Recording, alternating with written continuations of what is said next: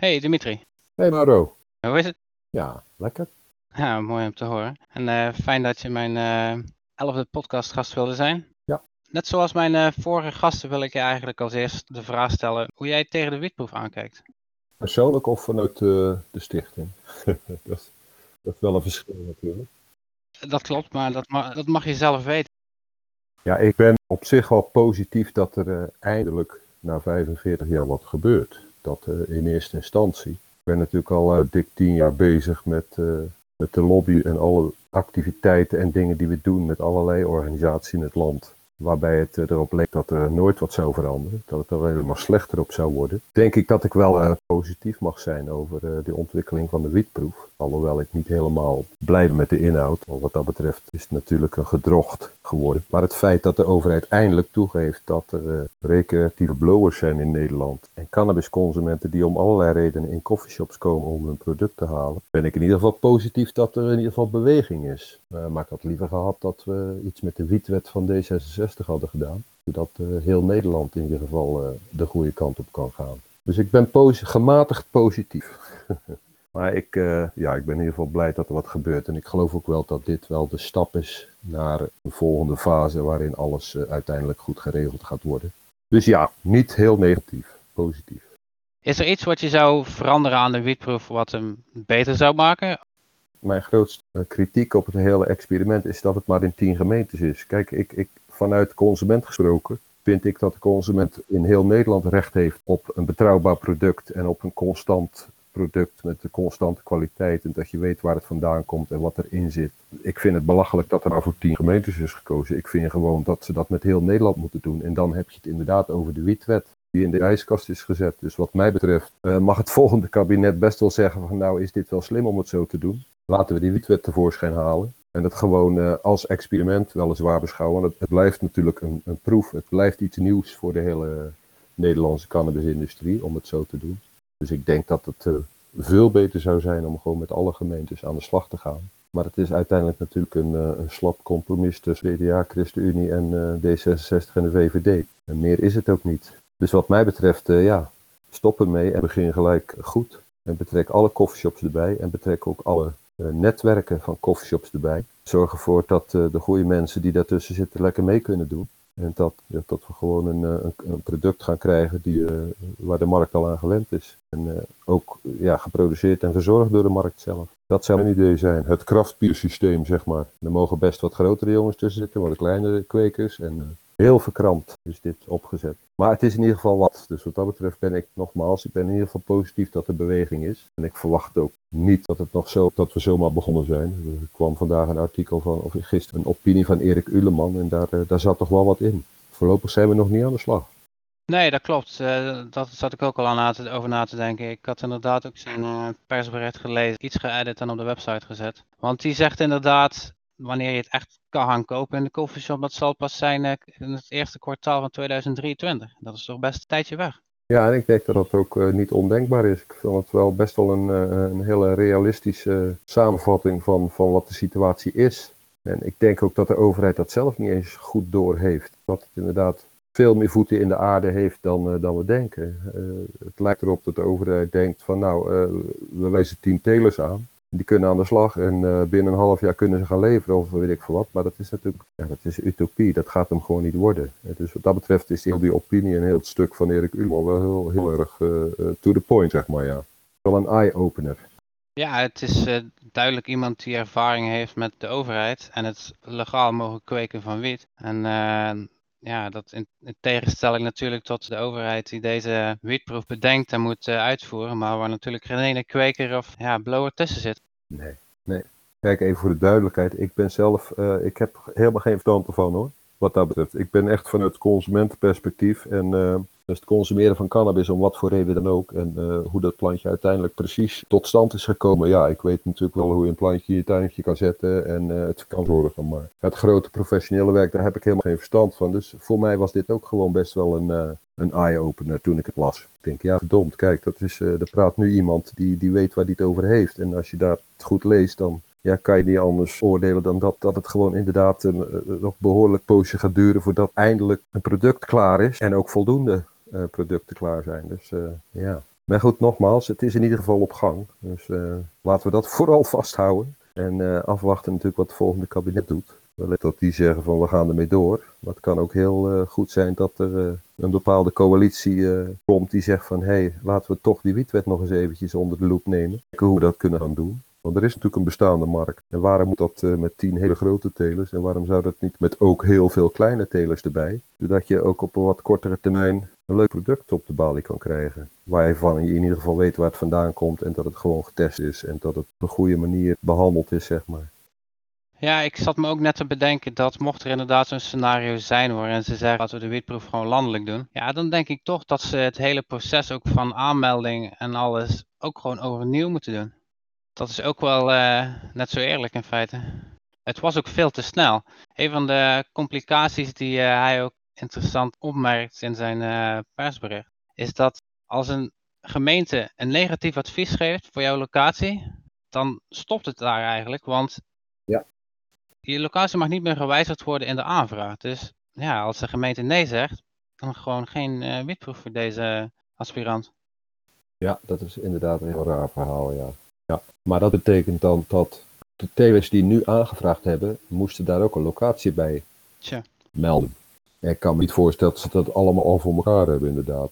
Dus al krijgen ze de vergunning op basis van hun inschrijving, eh, dan is het nog niet gezegd of ze de locatie ook daadwerkelijk hebben, lijkt mij. Want daar was de tijd ook veel te kort voor, die zes weken. Dus om, bijna onmogelijk om, uh, behalve dan een aantal aanvragers die wellicht al een, een, locatie hebben. Maar er zijn natuurlijk genoeg die nog in onderhandeling zijn met gemeentes. Dus dat zou wel een domper zijn, ja. Als uh, een, goede, een goede kweker of teler tussen zit die niet mee kan doen omdat uh, de gemeente niet, uh, het niet toelaat, zeg maar. Dus dat is ook een heel raar verhaal. Dat is ook niet goed over nagedacht. Het is allemaal veel te snel gegaan, ja. Ja, nu ik erover nadenk, degene die maar één locatie hadden, eventueel in hun aanvraag, en dat is er geweest in de gemeente Etteleur, nou, die zijn dus niet meer kandidaat. Ja, die zaten al uh, tegen, die hadden natuurlijk al een afwijzing gehad in een andere gemeente. De gemeente Dribbelen, meen ik. Dus die zaten natuurlijk, die waren natuurlijk al uh, druk aan het zoeken. Dus ook voor die uh, aanvragers is het veel te snel gegaan. Ja, zijn persbericht was ook naar aanleiding van een nieuw document wat gepubliceerd werd. naar aanleiding van de informatieavond met een mogelijke wietproefteeltgemeente. Dat zijn, waren dus alle gemeenten ja. die een die genoemd zijn in een aanvraag. Mm Heb je er iets uh, doorheen zitten kunnen kijken? Of? Uh, eerlijk gezegd niet, nee. Ik, ik heb het document door zitten kijken en er zijn toch een paar dingen die me al uh, ook bij, bij, snel scrollen al zijn opgevallen. En dat was natuurlijk over de selectieprocedure. Dat was eigenlijk de eerste vraag en antwoord. Maar op zich, daar stonden ook al wel veel dingen in die we wel al wisten. Evenals dat er bij punt 2 ook gelijk over die uh, 6.500 kilo wordt gesproken. Ja. En dat ze dat dus ook uh, bevestigen dat het niet zo vaststaat dat jij 6.500 kilo per jaar moet kunnen leveren. Ja. Nou ja, ook de, de, de planning waar ze het over hebben in vraag uh, 53. En uh, ja, hoeveel de tijd de telers hebben naar aanwijzing om zich voor te bereiden op het experiment. Dat zijn in feite de dingen ook waar Erik Oeleman op reageerde. Ja, ik, wat dat betreft moet ik eerlijk zijn dat ik, het, uh, dat ik me eigenlijk daar te weinig in verdiept heb, in dat document. Maar als je mij vraagt wat ik nog, nog meer uh, minpunten vind aan het wiet-experiment, is uiteraard de buitenlandse hash. Dat is een dingetje. Wij hebben onlangs een beetje een inventarisatie proberen te maken van uh, wat er nu op de Nederlandse, in de Nederlandse coffeeshops te koop is. Ja, en nog steeds uiteraard voert uh, de Marokkaanse hash daar de boventoon. Ook in de gemeentes uh, die mee moeten gaan doen. net zo goed als in alle andere gemeentes waar coffeeshops zijn. Marokkaanse hash is gewoon een hartstikke populair product. En ook een, een fijn product. Een fijn, iets fijns om te, om te roken of wat dan ook. Vanwege de balans die erin zit met CBD en THC. Althans, dat is mijn persoonlijke mening. En uh, ja, ik denk dat dat uh, uh, natuurlijk ook een enorme fout voor de overheid is om dat rigoureus eruit te laten. Zonder enige kans op een soort overgang of een transitie van eventueel Marokkaanse huis naar Nederlandse huis. Nee, direct eruit in al die tien gemeentes. Ja, dat probleem wordt gewoon enorm onderschat. Dat vind ik echt een groot gemis. En ik vind het hele verpakkingsverhaal en het betuttelende verhaal van preventie en de potjes die alleen maar met Helvetica bedrukt mogen worden zonder enig andere, ja, wat dan ook. Dat je, je kan niet eens zien wat erin zit. Het moet ook nog eens uh, volgens mij dicht zijn en niet helder zijn. Dus ook dat, ja, dat gaat gewoon heel ver. Dat is natuurlijk ook typisch uh, de gedachte vanuit de overheid. Het enige waar zij aan denken is dat cannabis een enorm uh, risicovol product is. Dus dan moet je dan maar uh, nog verder de, de, repressie of de preventie daarop op opvoeren. Terwijl met goede informatie vanuit de coffeeshops kun je ook een heel eind komen. En dan krijg je er ook waarschijnlijk nog heel boekwerk bij met alle risico's en weet ik veel wat. Dus ook dat hebben ze onderschat, hoe de consument omgaat met het product en hoe voorlichting in coffeeshops uh, plaatsvindt en hoe men uh, elkaar vooral uh, op de hoogte houdt van eventuele risico's of wat wel en wat niet te doen. Dus ook dat vind ik een negatief verhaal. Het, cannabis wordt dan toch stiekem weer heel erg in de negatieve sfeer gedrukt, buitenproportioneel zelfs. Dus ja, dat is ook wel jammer. Ja, zeker. En inderdaad, bij het hartverhaal moest ik ook gelijk denken van in ieder geval in de tien gemeenten is het echt een uh, godsgeschenk aan de zwarte markt. Van, uh, nou, daar mag geen hash meer in de uh, shops worden verkocht, maar die mensen willen het nog steeds. Ja, dat is onvermijdelijk. Zou je het eigenlijk willen in je eigen gemeente? nou ja, goed, in die zin, even buiten dat hashverhaal, nogmaals, ik vind het gewoon heel positief dat er eindelijk wat gedaan wordt met, met het product. En dat, dat als consument eindelijk kan weten wat je koopt en wat erin zit, dat je daardoor ook een, een, een bewuste keuze kan maken van wat je wat je wil roken of wat je wil gebruiken of wat dan ook. Dus ja, ik zou dat heel graag in mijn eigen gemeente willen. Uh, ervan uitgaande dat het product uh, aangepast is aan de markt en aan de vraag van de consument. En daar zou dan uiteindelijk natuurlijk die buitenlandse hars gewoon bij horen. Dat zou je gewoon erbij moeten houden en uh, moeten kijken in de loop der jaren hoe je dat kan oplossen. Eventueel met een handelsverdrag met een van die landen waar die harsjes vandaan komen. Eh, ik noem maar wat, dat is ook al genoemd natuurlijk. Dat moet natuurlijk van beide kanten ook kunnen. Dat moet ook internationaal kunnen. Maar ja, ik, eh, ik zie gewoon heel graag een product uh, op de balie liggen. Ik zeg niet dat het product per se slecht is wat er nu ligt. Maar het is heel onstabiel. Je weet niet waar het vandaan komt. zelfs de coffeeshop zelf weten vaak niet waar het vandaan komt of wat erin zit. Het is heel moeilijk om het goed te testen. Uh, je ziet ook nog heel veel rommel bij heel veel coffeeshops liggen. Dus het, het, ja, ik bedoel, het kan alleen maar beter worden. Uh, en dit is een stap daarnaartoe, dus uh, ja, laat maar komen. Ik zou er blij mee zijn als ik in een gemeente woonde waar, waar dit zou gebeuren. Ervan uitgaande dat het ook goed gedaan wordt natuurlijk. En dat is natuurlijk een tweede. Dat, dat moeten we nog allemaal maar zien. En ja, dat blijft gewoon eh, natuurlijk een, een, grote vraag. Hoe gaat de consument erop reageren? Wat komt er op de balie? En wat vinden we ervan als consumenten? Uh, hier hebben we na een maand allemaal al zoiets van, nou, dat wordt hem helemaal niet. En dan, ja, dan hebben we toch een groot probleem in Nederland, denk ik. Want dan krijg je een enorme zwarte markt of een enorm waterbed-effect. En dat is nou precies wat we met z'n allen niet willen, denk ik. Ik vrees dat je gelijk hebt ja, ik vrees dat, dat het misschien ook wel uh, zo gaat gebeuren. Als er niet ingegrepen wordt en er nog wat bijgestuurd wordt. Dat is uiteindelijk ook de reden geweest dat wij hebben gezegd: we willen een consumentenpanel bij hebben. Dat is gewoon heel belangrijk. En uiteindelijk is het gelukkig ook uh, door een aantal politici overgenomen. En uh, wordt het ook opgepikt. ook door de telers en ook door de coffeeshops. Dat het enorm belangrijk is dat de consument tevreden is. Want ja, eh, dat hebben we ook met de wietpas gezien. Het is voor de consument, voor de consument geen probleem om uh, eventueel uh, op een andere manier eraan te komen. Want het is, het is natuurlijk overal verkrijgbaar. Dan heb ik het nog niet eens over het hele online verhaal, waarvan je helemaal niet weet waar het vandaan komt.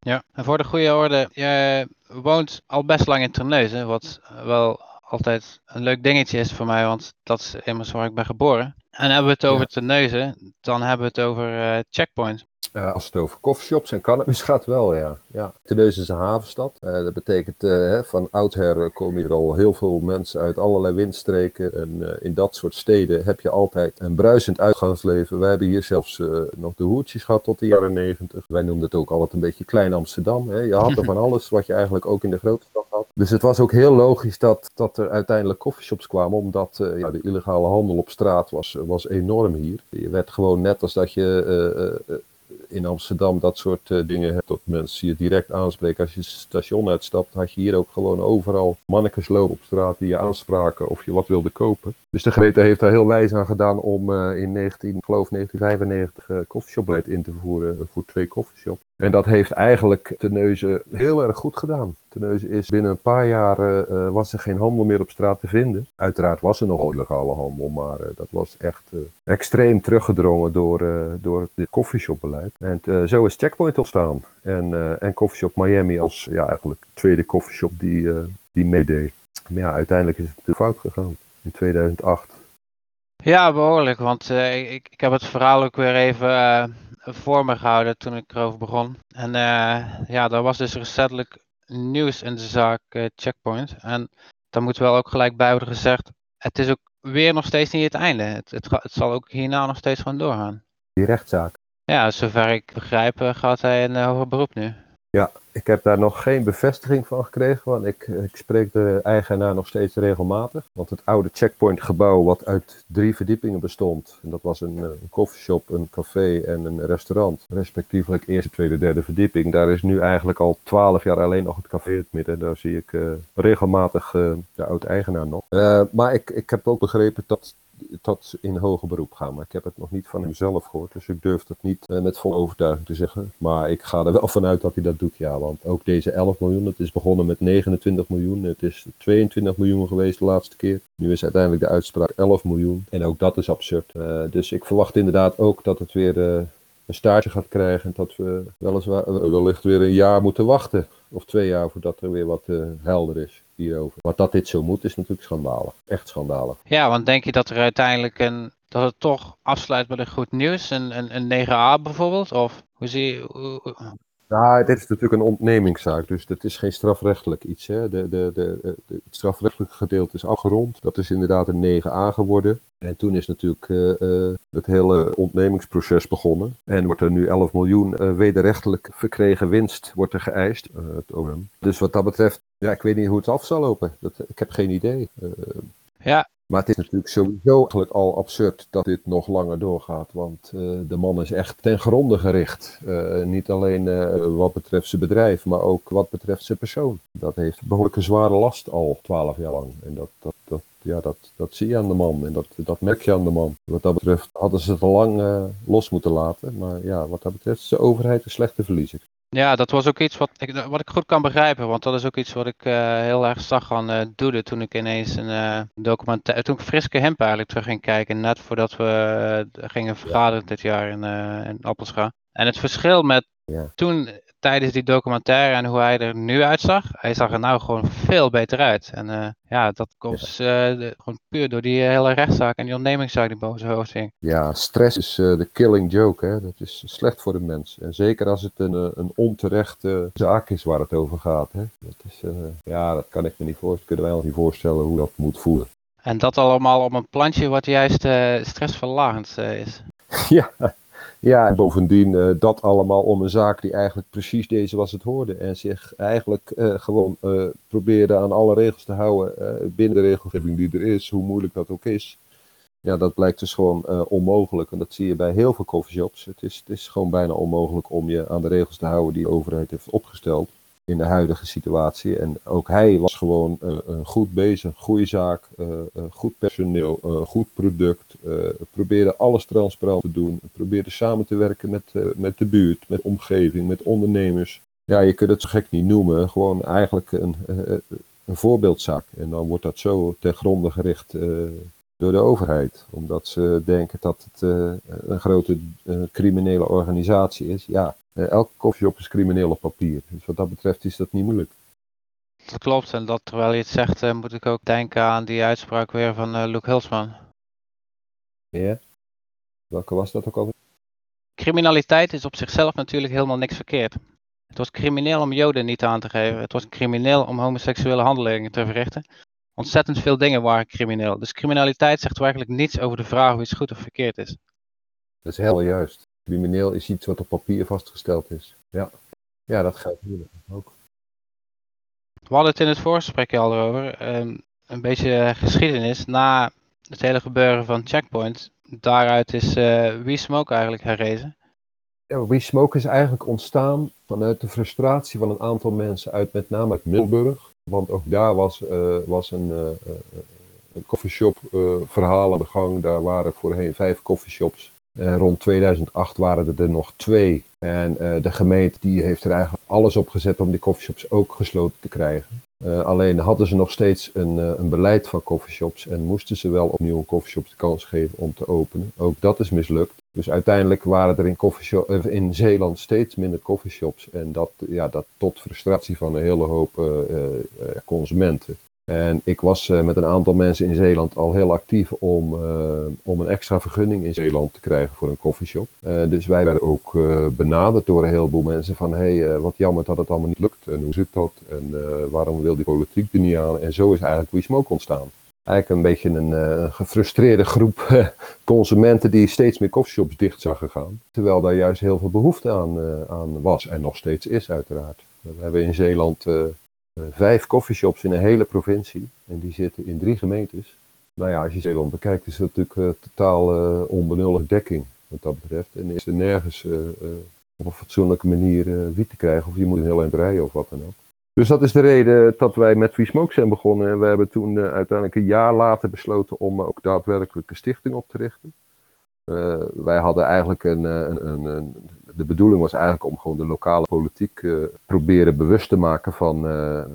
ja, van wat is nou een cannabis, cannabisconsument en wat, wat, hè, wat, wat, wat zoekt hij, wat wil hij. Maar ja, als je een website opent en in de lucht zet, dan kan heel de wereld uiteraard die website zien.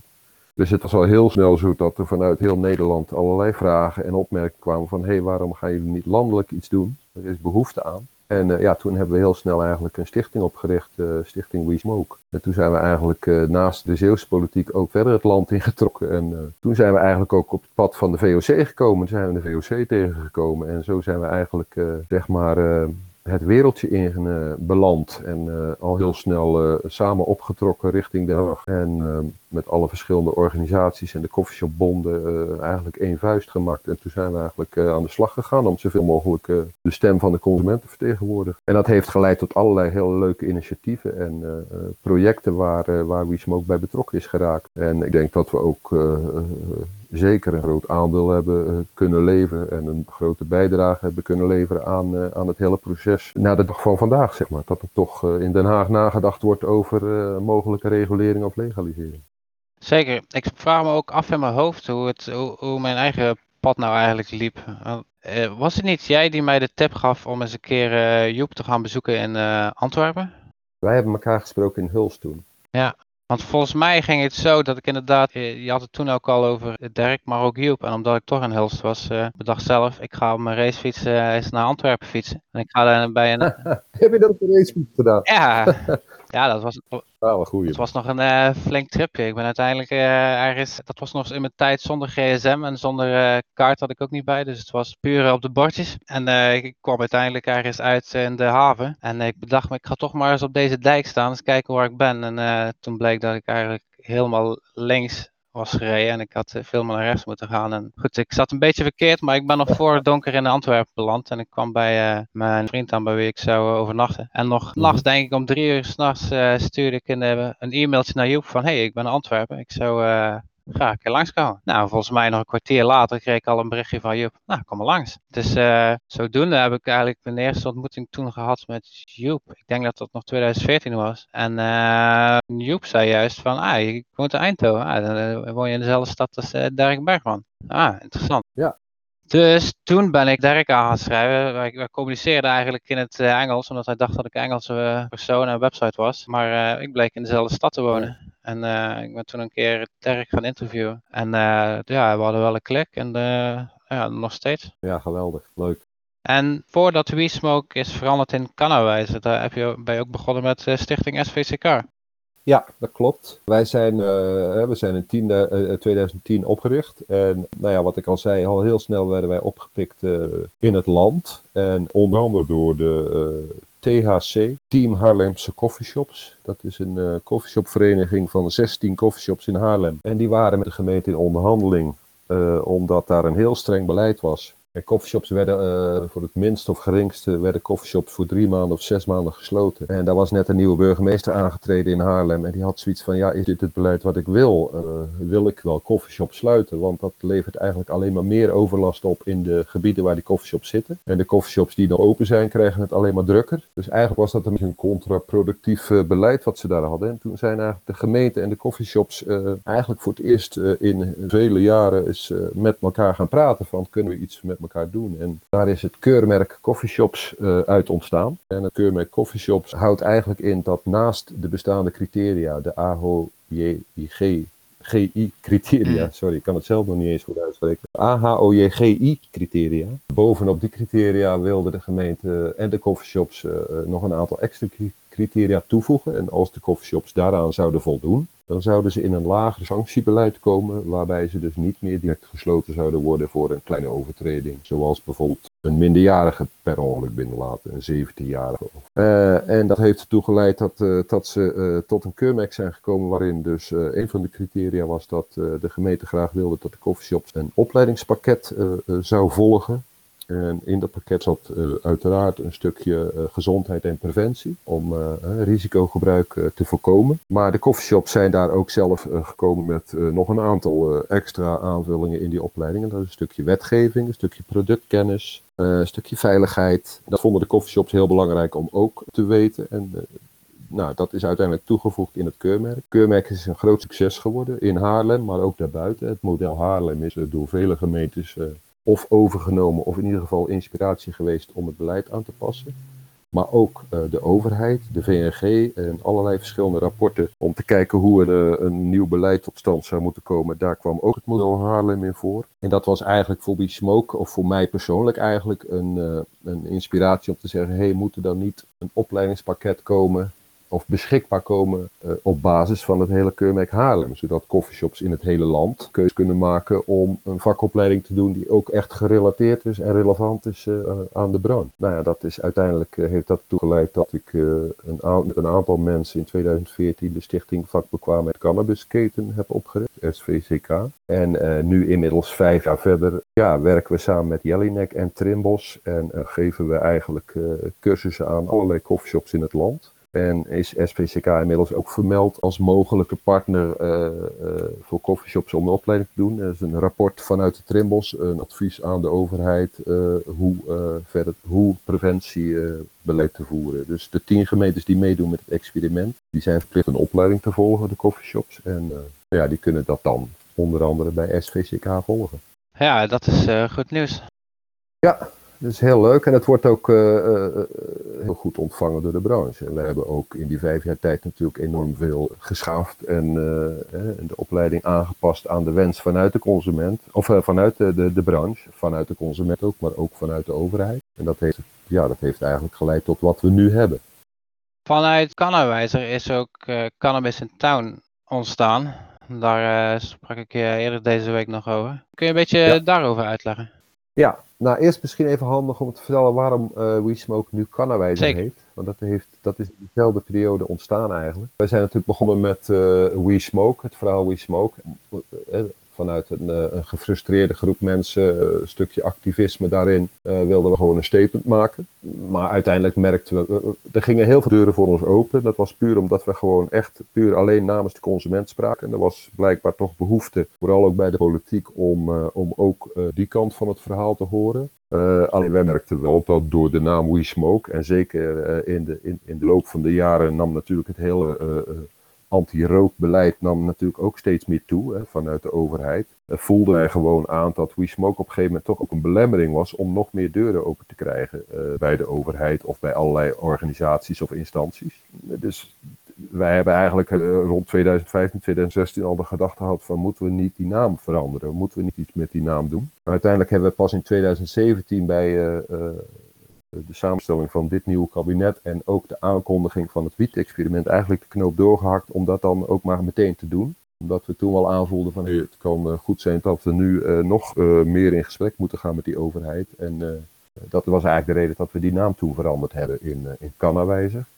En dat heeft ook echt wel ertoe geleid dat er ook wel meer deuren open gingen. Dat merkte hij ook wel direct. De weerstand nam gelukkig behoorlijk af naar die naam. Maar goed, in 2000, ja, We Smoke en Cannawijzer is natuurlijk een consumentenorganisatie. En wij hebben eigenlijk altijd wel de wens gehad om op een of andere manier feedback vanuit die consument te kunnen verzamelen. Hè. Dat kun je doen via een website, via een meldpunt, op allerlei manieren. Maar dat is toch best, was toch best lastig. Ook met de capaciteit die wij hadden op de achtergrond met de stichting aan het aantal mensen die dan de website moesten bijhouden. Dus dat was voor ons gewoon heel moeilijk om zeg maar die achterban vast te houden en daar ook feedback vanuit vandaan te krijgen. Dus ik heb eigenlijk vanuit WeSmoke, vanuit Cannawijzer, hebben wij altijd in de gaten gehouden wat voor initiatieven er uh, online ontstonden. En op een gegeven moment kwam ik een, uh, op Google Play een, een appje tegen Cannabis in Town, wat als het ware een, coffeeshop locator was, puur alleen op Android. En dat was opgezet door een aantal jongens die in de IT zaten, maar wel allemaal cannabis liefhebbers waren met name. En ook vanuit die gedachte in hun eigenlijk in hun vrije tijd een, eh, een app hadden ontwikkeld. Waarop je dus alle coffeeshops kon vinden. Nou, dat soort dingen waren wel vaker voorbij gekomen. Maar ik, uh, ik heb ook wel vaak gezien dat er vooral jongens waren die dan heel graag commercieel en snel uh, de coffeeshopbranche wilden stappen. En hopelijk zoveel mogelijk geld konden verdienen door, weet ik wat, advertenties te verkopen. Of, dus ik heb ook naar deze jongens een, een een mailtje gestuurd van uh, jongens, wat willen jullie met die app doen? Wil je daar een commercieel ding mee doen of wil je ook iets maatschappelijks betekenen? En toen bleek dat die jongens eigenlijk ook, juist omdat ze zelf uh, cannabis liefhebbers zijn, uh, dat eigenlijk ook juist vanuit een soort eigen wens hadden opgezet van wij willen gewoon heel graag weten waar coffeeshops zitten en wat ze te koop hebben en tot hoe laat ze open zijn. Nou ja, noem het maar op. Dus toen zijn we eigenlijk uh, aan tafel gaan zitten en, en, toen is eigenlijk een soort samenwerking ontstaan waar, uh, waarin we hebben gezocht naar een soort balans tussen uh, een, een, een, een, app, een softwaremodel en een stukje maatschappelijk, maatschappelijk dingetje erbij. En nou ja, toen uiteindelijk het wiet-experiment kwam, toen hebben we eigenlijk besloten om dan gewoon ook maar gelijk door te zetten en het hele Cannabis in Town verhaal te gaan gebruiken als, als platform voor, uh, voor het consumentenpanel, wat dan tijdens die wiet-experimenten straks uh, feedback kan gaan geven op, uh, op de producten en op het hele wiet-experiment zelf. Dus eigenlijk is Cannabis in Town in 2015 ontstaan. Er is vier jaar lang eigenlijk samen met, met, die, met die groep jongens is er een denktank ontstaan. En we hebben eigenlijk vier, vijf jaar lang elke week vast vergaderd, elke woensdagavond bij elkaar gekomen, of online of, uh, of fysiek bij elkaar gekomen. En zijn we gaan ontwikkelen en gaan bedenken en gaan, uh, gaan uitschrijven hoe we dat in elkaar willen zetten. En dat is uiteindelijk, uh, heeft dat ertoe geleid dat we nu eigenlijk een, een compleet programma en idee en plan hebben klaar liggen om, om straks tijdens het experiment op een, op een een hele technische manier via software uh, zoveel mogelijk feedback te gaan uh, binnenhalen. En dat uh, te kunnen gaan overleggen aan de telers en aan de coffeeshop, maar ook aan de overheid. En proberen met die feedback invloed uit te oefenen op het hele, het hele beleid en op de hele ontwikkeling van het beleid. Dus het staat een beetje in de ijskast te wachten tot dat wiet-experiment begint tot de eerste producten op tafel liggen. We zijn wel begonnen met een nulmeting. Dus we, kunnen nu, we willen nu zo, langzamerhand zoveel mogelijk informatie gaan verzamelen van wat ligt er nu op de, op de balie van de coffeeshop. Wat vindt de consument er nu van? Dat we ook straks vergelijkingsmateriaal hebben op het moment dat, uh, dat de producten ook daadwerkelijk op de balie liggen. Ja, dat klinkt als goede plannen. Inderdaad, een, een, een, goed idee om ook al te gaan kijken naar wat is er eigenlijk nu al beschikbaar. Maar inderdaad, dat is ook een, een niet al te makkelijke opgave een hele moeilijke opgave. Als je niks hebt, heb je ook geen nulpunt en heb je ook geen uh, vergelijkingsmateriaal. Dus uh, we hebben toevallig ook net een, een stukje Highlife staan, de laatste Highlife die net is uitgekomen. Die zal ergens volgende week weer in de koffieshops liggen, denk ik. Waarin we al een kleine inventarisatie hebben gemaakt. althans, een, een overzichtje hebben geschreven over de inventarisatie die we hebben gemaakt. Maar dat blijft gewoon heel moeilijk. We willen natuurlijk uiteindelijk uh, er naartoe werken dat we uh, uh, in heel het land overal mensen hebben zitten die ook fysiek voor onze dingetjes gaan testen.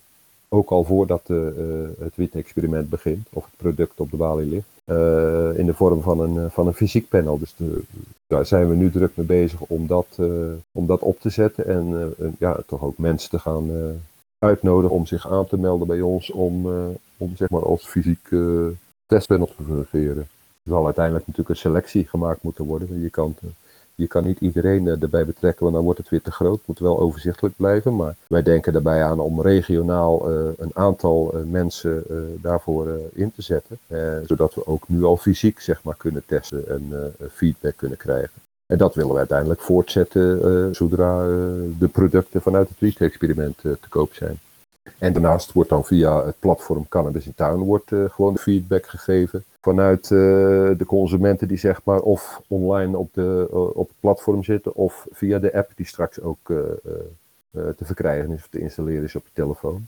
En die combinatie tussen digitaal consumentenpanel en het fysieke testpanel, ja, dat is uiteindelijk de feedback die we straks beschikbaar hebben om uh, ja, te gebruiken bij onze lobby of bij uh, overleg met telers of met overleg met, uh, met coffeeshops. er is gewoon heel veel behoefte aan, ook bij telers vooral, van hé, hey, wat willen die consumenten? Dus vanuit die telers hebben we ook heel veel positieve reacties gehad en Het is natuurlijk afwachten wie de vergunning gaat krijgen. Maar tot nu toe krijgen we alleen maar de reactie van, nou, zodra we de vergunning hebben, dan willen we heel snel weer opnieuw aan tafel en kijken we, waar we kunnen samenwerken. Dus dat is wel heel positief. Daar zijn we heel blij mee ook. Ja, grote plannen en uh, ja, het sluit inderdaad uh, mooi aan bij wat de overheid op dit moment gedacht heeft. Ja, ja. Dan moet ik wel zeggen dat we er ook zelf wel behoorlijk voor hebben moeten lobbyen om, om dat besef bij de overheid te krijgen. Want toen het hele idee van het experiment kwam, was er helemaal geen sprake van, oh, dan moet de consument daar wel bij betrokken worden. Mhm. Dus we zijn er eigenlijk uh, logischerwijs vanuit uh, al die voorgaande jaren en al onze werkzaamheden en de doelstellingen die we hebben, zijn we natuurlijk gelijk opgedoken. ook door de goede contacten die we in alle jaren hebben opgebouwd in de, in de Tweede Kamer. Hè. Met name Vera Bergkamp, maar ook GroenLinks. GroenLinks heeft uiteindelijk tijdens de voorbereiding en de, het debat wat in de Kamer is geweest over het wiet-experiment, heeft GroenLinks GroenLinks ook een motie ingediend dat er een consumentenpanel moest, worden, moest komen. En uh, dat heeft de minister ook opgepikt. En hij heeft dat ook in het ANVB omschreven, dat er buiten de begeleidings- en de adviescommissie die ingesteld wordt, ook een consumentenpanel uh, zou moeten zijn die aan de zijlijn meeloopt om, om feedback te geven aan de evaluatiecommissie en de begeleidingscommissie. En wij pakken dat natuurlijk nog eens dubbel op door ook die feedback natuurlijk vooral te gebruiken om telers en coffeeshops van goede informatie te voorzien, zodat die weten wat, wat de vraag is van die consument. Oké, duidelijk. Zijn er nog onderwerpen waarvan je zegt, hier moeten we het zeker nog over hebben? Nou, wat, ik wel, wat mij wel opvalt, we hebben natuurlijk heel lang periode gehad, de afgelopen tien jaar, dat er steeds, nou ja, veel langer al, dat er steeds meer coffeeshops gesloten worden. En ik, ja, ik, ik, ik draai nu twaalf jaar mee, uh, de achtergrond zeg maar. Ik weet wat er allemaal een beetje gebeurt, hoe politiek erover denkt, hoe gemeentes erover denken. Het was uh, Sodom en Gomorra als het over coffeeshops ging. Uh, dat was geen issue, daar kon niet over gepraat worden. Wat je wel heel erg merkt de laatste twee, drie jaar, zeker sinds het wiet-experiment bekend is gemaakt, is dat er toch steeds meer gemeentes toch weer tot besef komen dat coffeeshops wellicht heel functioneel kunnen in de stad. En je ziet dat ook, dat Amersfoort en Utrecht en Tilburg en nu ook Arnhem toch ook weer gewoon coffeeshops durven te openen. En zelfs ook extra coffeeshops durven te openen. De andere kant van de medaille is dat uh, zodra je een coffeeshop probeert open te krijgen ergens en je komt met een locatie, is dat de gemeente natuurlijk compleet, of de bewoners compleet in opstand komen. Dus het verkrijgen van een locatie is, is ja, dat is eigenlijk het, het, moeilijkste verhaal daaraan. Of het lukt is natuurlijk nog een tweede. Maar het feit dat uh, gemeenteraden en gemeentes uh, toch zo langzamerhand weer durven coffeeshops toe te staan of extra coffeeshops toe te staan, dat vind ik wel een heel positieve ontwikkeling. En ik verwacht ook wel dat dat in de komende jaren langzamerhand wel weer gaat toenemen, mits het experiment natuurlijk ook wel werkt. Dus dat vind ik positieve ontwikkeling. Dat vond ik wel het, melden, het vermelden waard eigenlijk. Er zijn natuurlijk veel te weinig coffeeshops. En we hebben uiteindelijk bijna 400 gemeentes waar uiteindelijk maar in 100 gemeentes coffeeshops zijn. En dat zijn er dan totaal 570, terwijl uh, 20, 25 jaar geleden nog op de 1500 zaten. Er is ook ooit natuurlijk de stelling geweest van nou 10, 15 of 20.000 inwoners heeft een koffieshop nodig. Nou, dan zou Nederland vol koffieshop moeten staan. Ja. Dat lijkt mij ook eigenlijk wel een hele verstandige keuze. Want net als een tabakzaak of een slijterij of wat voor winkel dan ook waar je je spulletjes haalt, hoort een koffieshop gewoon ook daarbij. Dat hebben we natuurlijk op 15 maart gezien. Hoe belangrijk koffieshops zijn voor onze samenleving. Ja. Dat zagen we op de dag dat corona de koffieshops dicht uh, moesten. Dat was eigenlijk wel het bewijs dat de koffieshop niet zomaar een winkeltje is waar, uh, waar een stelletje blowers hun, hun jointje halen. Maar dat het gewoon ook uh, een onderdeel van, uh, van een levensbehoefte is voor bepaalde mensen. Voor een groot aantal mensen. En dus daar was ik ook wel blij mee. Dat is, dat is, eigenlijk was dat nog een bevestiging van hé, hey, uh, coffeeshops zijn zo gek nog niet. Ik vind de leus altijd heel mooi. Coffeeshop is niet het probleem, maar de coffeeshop is een deel van de oplossing. en ik denk dat we dat vooral vast moeten houden, want dat is gewoon een feit. Dat doet denken aan die uh, met uh, stichting uh, VOC gebruiken. plant is niet het probleem, maar het verbod. Ja, precies. precies. Dus ook super sterk. Ja, ja. In ieder geval zal uh, de rest van Nederland die uh, helemaal niks met coffeeshops hebben, die zal toch iedere woensdag vanaf volgende week woensdagavond de serie ja. Cannabis te zien krijgen op de Nederlandse televisie op NPO 2. Dus laten we hopen dat ook dat een, uh, ja, een, een, een steuntje in de rug zal zijn, ook naar de toekomst toe. Want het is meer dan alleen entertainment wat er op dat gebied gedaan wordt. Ja, absoluut. Absoluut. Ik heb uh, natuurlijk gisteren in het gesprek uh, ook uh, gehoord dat het, het, toch wel een positieve boodschap is uiteindelijk. Hè. Er zijn natuurlijk een aantal mensen die het al hebben kunnen zien. Ja. En uh, ja, die vermelden dat het gewoon een hele positieve boodschap is. Dus ik, ja, ik ben daar wel heel blij mee. Ja, ik had natuurlijk, er zijn wel vaker van dat soort initiatieven geweest op tv, maar dan wordt toch stiekem, wordt toch die koffieshop altijd nog een beetje weggezet. Of die cannabiswereld, of die blower toch altijd een beetje weggezet. Hè? Heel stigmatiserend. Maar ik geloof dat dit echt wel een eerlijk verhaal uh, gaat worden. Dus ik, uh, ik, ben, ja, ik ben heel benieuwd. Ik ben heel benieuwd. Überhaupt dat er wat op op, op, de, op de publieke omroep, op de nationale tv komt over cannabis en over de wereld achter cannabis. En uh, ja, dat is alleen maar goed voor de beeldvorming. Want uh, het is allemaal niet zo slecht en niet zo uh, crimineel als, als, als iedereen denkt. Dat weten wij natuurlijk. Maar ja, heel goed dat dit, dat programma komt. Ga zeker kijken. Zeker. Dan denk ik dat we het hierbij gaan laten. En ik denk dat we ook aardig veel onderwerpen van het lijst hebben af kunnen strepen. Dus uh, ik wil je bij deze bedanken, zoals ik uh, al eerder zei, om een elfde podcastgast te zijn. En ja, ik wens je alle succes van de wereld en ik hoop dat we nog veel zinvolle samenwerking ook nog in de toekomst zullen hebben. Dat denk ik wel, Mauro. Was heel fijn. Bedankt voor de uitnodiging. En ehm, nou ja, we komen elkaar weer tegen. Sowieso. Laten we vooral positief blijven. Ik denk dat dat, dat in ieder geval op zijn minste moeten doen. Positieve energie de eter insturen en dan komt het vanzelf Mauro. Zeker weten, dat ben ik het helemaal met je eens. Oké, okay, man. Oké, fijne avond. Jo, jij ook. Hoi.